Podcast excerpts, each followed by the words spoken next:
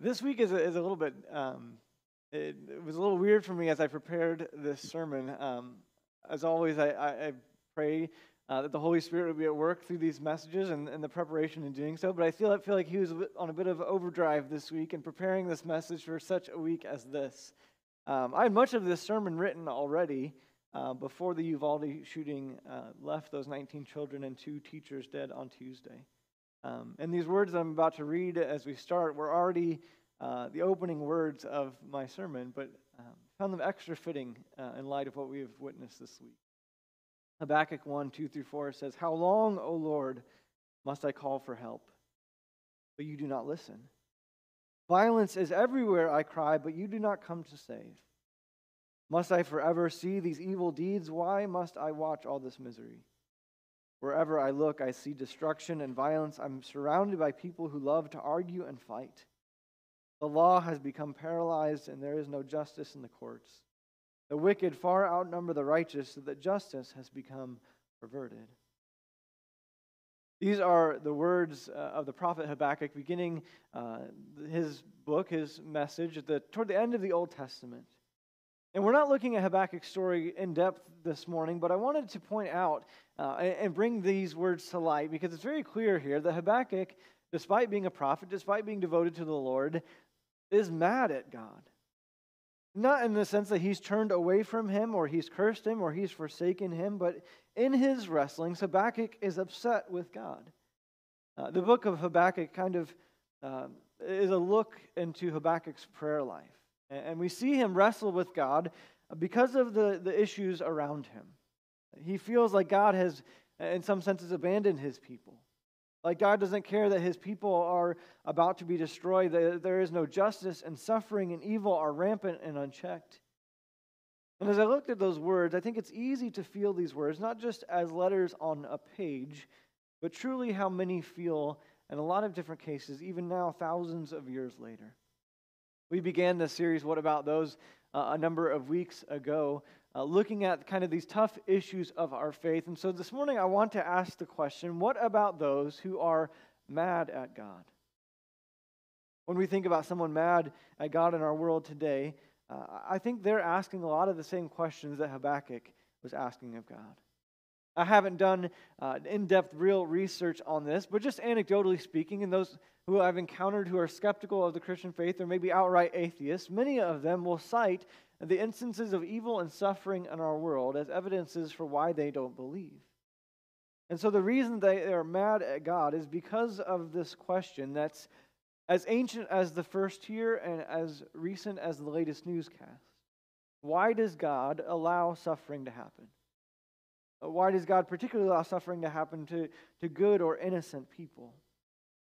And I designed this sermon to be um, kind of able to answer those tough questions with friends and loved workers and loved, loved ones and coworkers, uh, the people who in our lives who maybe are struggling with these big issues of faith. And so, uh, well, we want to do that this morning. I want to revisit one of the caveats, the qualifications I brought up in the beginning of this series.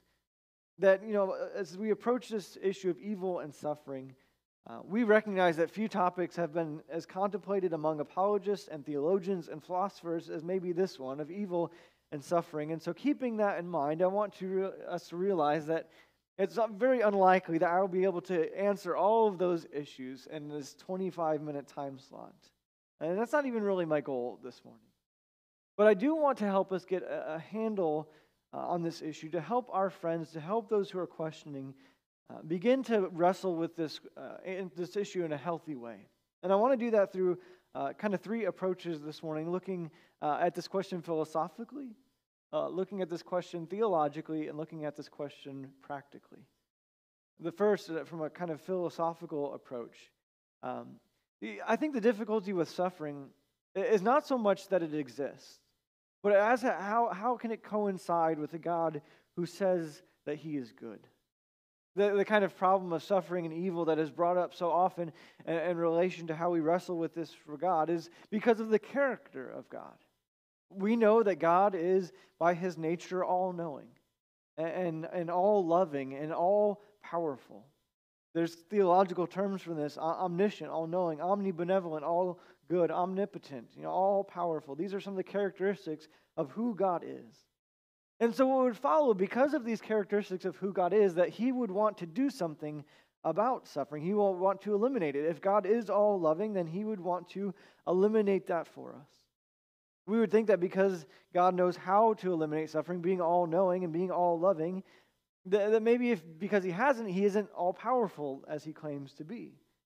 Uh, God being all loving and all knowing and all powerful, by that nature, we see, feel, seem to think that evil should not exist. And so maybe because it does, God doesn't.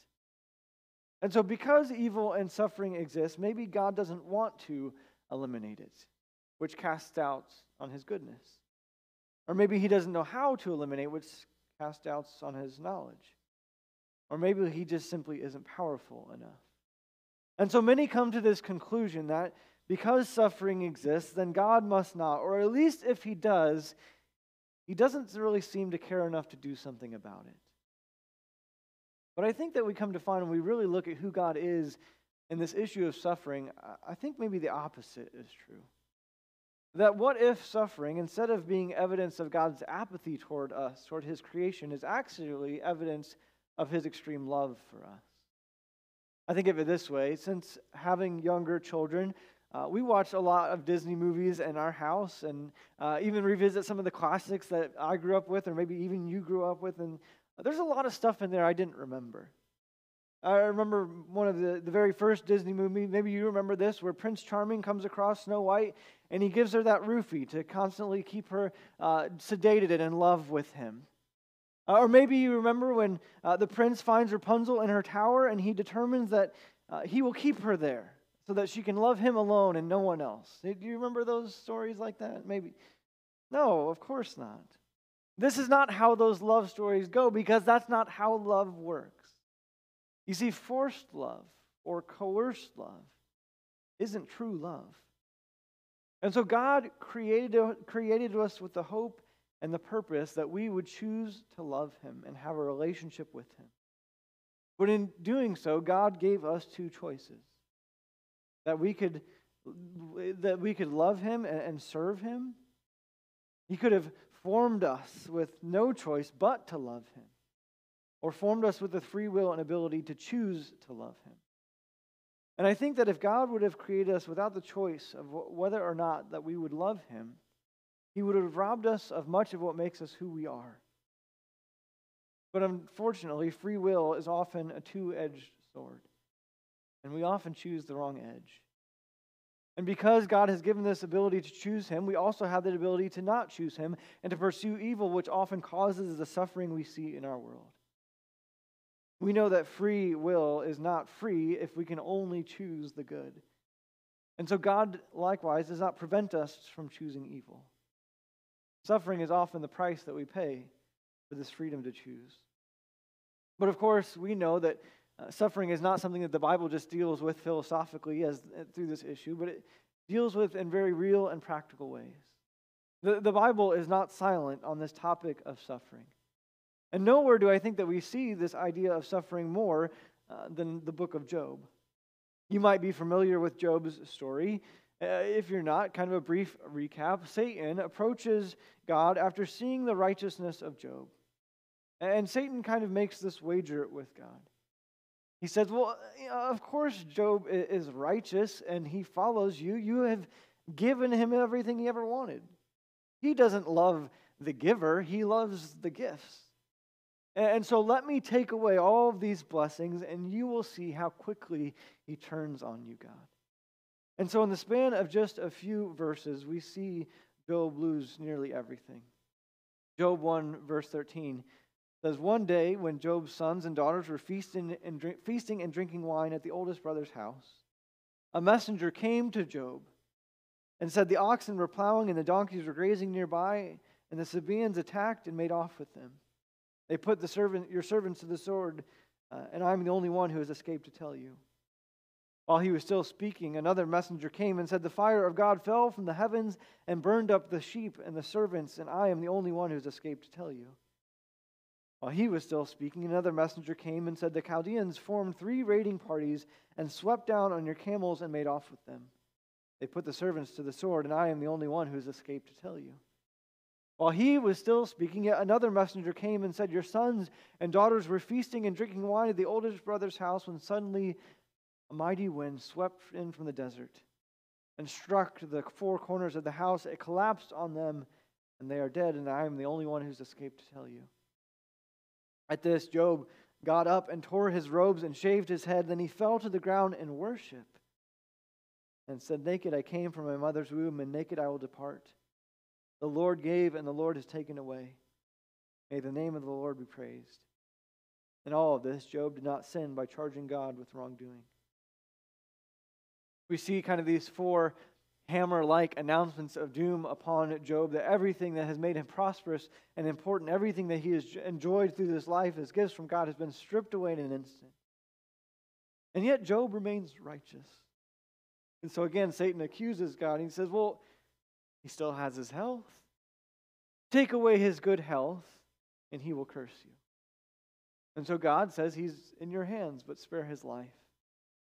And we know how the story continues that Job breaks into painful sores from head to toe. He is utterly destitute. He has lost all his riches, his livestock, livestock, his children, and now his health. And it's in this trial of Job's life that we see many of our questions and suffering and uh, questions and issues over suffering emerge. But here's the part of Job's story that is perhaps the most alarming for us. Job never is, is never given a reason for his suffering. He never, despite asking the question over and over again throughout his story, never receives the answer to the why question. He's never told, you know, because of your suffering, I have been vindicated. God never says that to him. He, he never says, you know, your model of endurance will change the way that people respond to suffering for the rest of time. And the truth is that we likewise may never find out the reason behind our suffering. We could say that suffering refines our faith, which it does or that we should consider it pure joy when we endure trials, which we should. We can rest on the hope that one day suffering will be no more, which is true, but none of those messages are the message of Job's story. The message of Job's story is not why the righteous suffer. The message is that God is greater than we could possibly imagine, and He loves us more than we could believe. And when we hold on to these two truths, we can begin to embrace the idea that we may never receive an answer to the issue of why we suffer. Job, like I said, never gets an answer. After 30 something chapters of his friends accusing him of wrongdoing and Job defending himself, all the while wondering why God would allow him to go through this, finally Job gives him an answer, or God gives Job an answer, but not the one that he was expecting. Job 38, verse 1. Uh, God brings his uh, defense, if you will, to Job. That then the Lord spoke to Job out of the storm. He said, Who is this that obscures my plans with words without knowledge? Brace yourself like a man. I will question you, and you shall answer me. Where were you when I laid the earth's foundation? Tell me if you understand. Who marked off its dimensions? Surely you know. Who stretched a measuring line across it? On what were its footings set, or who laid its cornerstone while the morning stars sang together and all the angels shouted for joy? Who shut up the sea beyond, behind doors that when it burst forth from the womb, when I made the clouds its garment and wrapped it in thick darkness? When I fixed limits for it and set its doors and bars in place? When I said, This far you may come and no farther? Here is where your proud waves halt. Have you, Job, ever given orders to the morning or shown the dawn its place, that it might take the earth by the by, that you might take the earth by its edges and shake the wicked out of it? The earth takes shape like clay under a seal, as features stand out like those of a garment. The wicked are denied their light, and their unpra- up, un, upraised arm is broken. Have you journeyed to the springs of the sea or walked in the recesses of the deep? Have the gates of death been shown to you? Have you seen the gates of the deepest darkness? Have you comprehended the vast expanses of the earth? Tell me if you know all of this. What is the way to the abode of light, and where does the darkness reside? Can you take them to their places? Do you know the paths to their dwellings? Surely you know, for you were already born. You have lived so many years. I'll stop there because this continues to go on for three more chapters. Job is never given an answer for the reason of his struggle. In fact, what God says to Job simply, Who do you think you are? Did you create the world? Do you sustain it? Do you have complete understanding of all the complexities of my creation? Yeah, I didn't think so. And it sounds harsh, but it's also incredibly humbling. As we come to realize that God is still God, even when we don't understand Him. God is still God, even when we don't agree with Him. And because God is God, He sees a bigger picture that we often don't understand. I'll go back to Job's story in just a minute, but before I do, I, I want to kind of share some ways to be practical with this issue of suffering and evil in our world. I want to kind of give three pieces of advice of how we can come alongside of someone pastorally and help them uh, endure in these times of suffering. First thing I can say and, and hope is that uh, we don't play the blame game. This is kind of the tactic of Job's friends throughout his saga. Like I said, for 30 something chapters, his friends come and implore him to repent of whatever big and, and hidden sin has brought this pain upon him. He said, You know, there must be some big sin that God is punishing. God wouldn't let a righteous person suffer. And while we might not frame it in such words, I think often we approach this idea of people suffering with this kind of karma idea. It must be because you did something bad that you're suffering in this way. Or if you just had more faith, then you wouldn't suffer. If you were just prayed more, done more, or been more, then God wouldn't be punishing you. But what's even worse than that, I think, is that aside from this pro- approach being pastorally insensitive and straight up wrong, it shows what we portray and what we understand about our understanding of God. This approach of the blame game is designed to keep us in control, to keep us in the driver's seat. That we know how God works uh, so well that we know exactly what's behind someone's suffering. And, and in many ways, I think this belies that many of us want kind of a pocket sized God.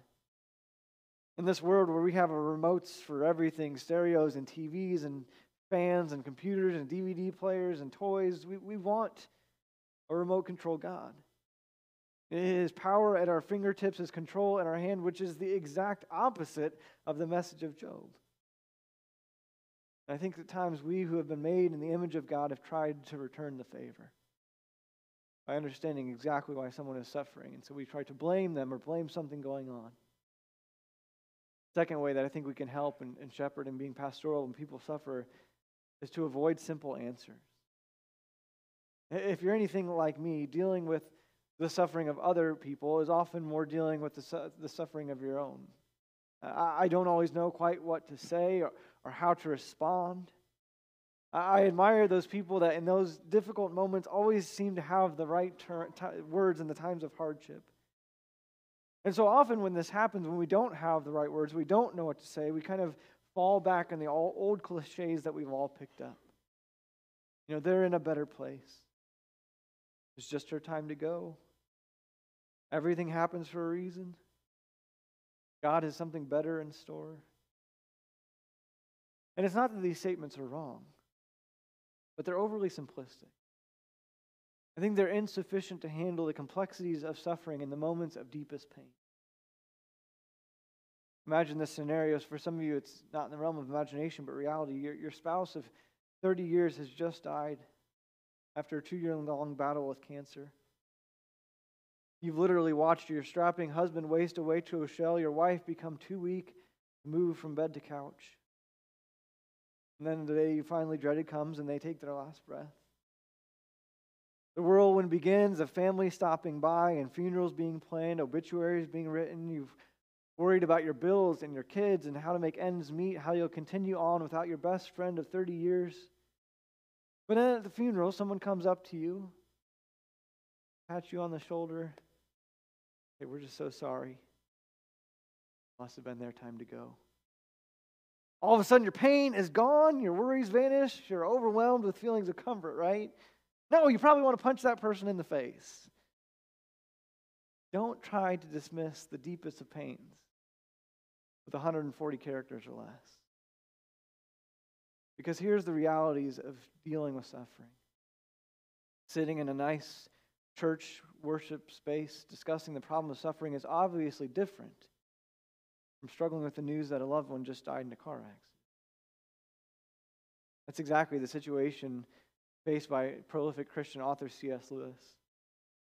After becoming convinced of the truth, the claims of Christianity, one of the first books that C.S. Lewis wrote was The Problem of Pain, meant to address this very issue of evil and suffering. And yet, years later, his wife, Joy, would die after a long period of suffering. And he would move from the philosophical the reality. That he would understand and learn the painful truth of the personal problem of suffering. It would plunge him into a time of doubt and depression because now confronted with personal suffering. Philosophical arguments in his earlier book seemed to be of little help. This would lead him to write the companion book, A Grief Observed, which has helped so many people deal with these issues. Let us not simply rely on simple answers as a substitute for genuine care for people. And third way I think that we can help is to be present in the suffering. Sometimes the very best thing that we can do for someone going through a tough time is to simply be there for them. Not to answer questions or to rationalize through the problem, but just to be there and care. To be there to pray with them and talk with them and laugh with them and sympathize with them. I think this is what Job's friends got wrong. When Job went through all this, his friends showed up, but instead of just being quiet and being there and resting with him and being in that moment in the suffering, they began to offer all of these simple answers, offer all of these blames, and they could have just been there for him. You see, ultimately, the reason that we want to be present in the suffering of others is because God came down to be present in ours. The reason that your friend or your loved one is probably so angry with God when this issue of evil and suffering comes up is because they probably think of him as out there somewhere, uncaring about what we're going through. But in Jesus, we have a God who cared so much about our suffering that he would come down to experience it for himself, that he could rescue us from it. Hebrews 4:15 says, for we do not have a high priest who is unable to empathize with our weaknesses, but we have one who has been tempted in every way, just as we are, yet he did not sin. Jesus is that bridge between God and man because he is the one who experienced both. Fully God, fully man experienced the sufferings of what we endure and made a way out of it. Let me return to Job's story for just a second. When we think of Job's story, I think we tend to think of it as an issue of suffering, which it is, but we also forget that it is, in some senses, a happily ever after. After God questions him, Job's love for God has been tested and refined. His character has been vindicated, and he receives back everything he lost times two. Thousand ox, a thousand donkeys, 14,000 sheep, 6,000 camels. God blesses him with 10 more children, seven sons and three daughters. All seems right in Job's world. But the solution to our suffering is a much greater one than just that.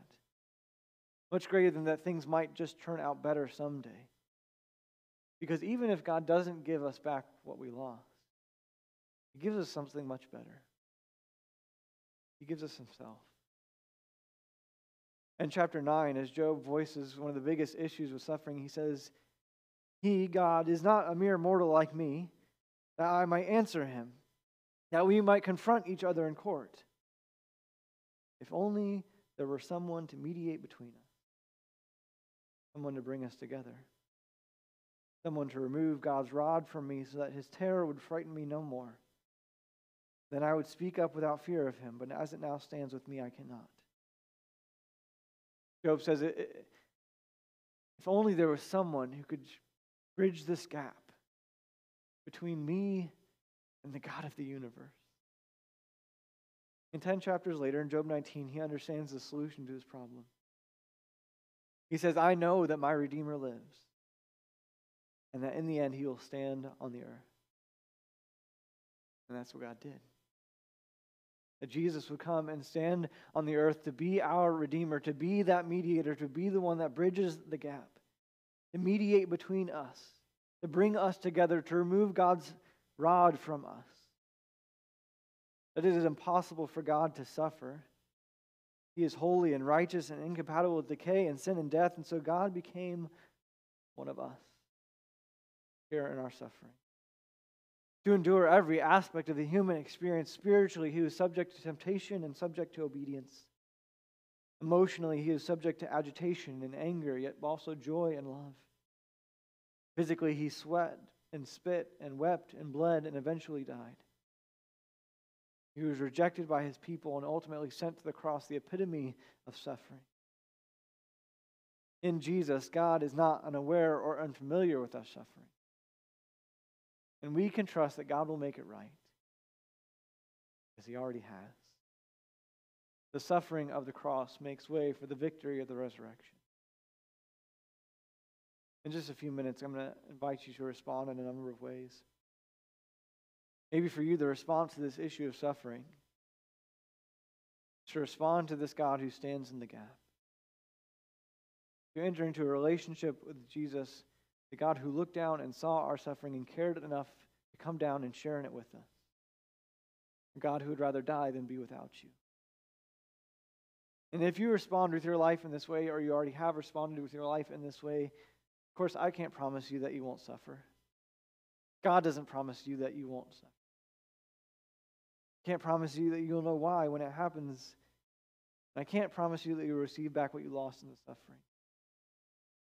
But what I can promise, because the Word of God promises, is that when we suffer with Christ the cross, we will live with Christ in the resurrection.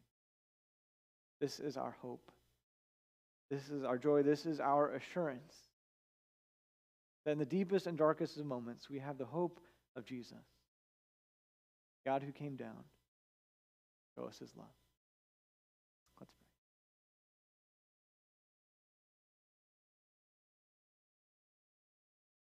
Father, we come before you this week. And we live in a world that is present always with suffering. But especially this week, in light of last several weeks of senseless acts of violence or suffering or issues of evil. God, it is new and afresh within us. Uh, wonder why this issue, these issues prevail, these issues occur, why evil and suffering is allowed to exist. For those of us who place our trust in you, we know that you are sovereign. We know that you are in control. We know that you are good. But for many that we interact with in a daily way, maybe a family member, a friend, or coworker, or someone that we know deeply and intimately, they don't have this assurance, and they maybe are mad at you, upset with you for this issue. But God, in those moments, help us to communicate well that you are a loving God. That you have given us the opportunity to respond to that love freely. And often that free will leads to evil. God, help us to look at Job's story and realize that even in the midst of suffering, maybe we won't receive all the answers. And God, to be okay with that. Most of all, maybe to be in those moments where people are suffering around us and not bring about trite statements or, or easy paths to try to push their suffering away, but to deal with it, wrestle with it, sit there in them with it. To love them as you have loved us. To be present for them as you have been present for us. God, we thank you for your goodness and your love. That even when we, so, we see so much going wrong in the world around us, we rest on the hope of who you are and what you have done for us in Jesus. We rest in the hope of his atoning work on the cross, the beautiful glory of the resurrection. Pray this in Jesus' name.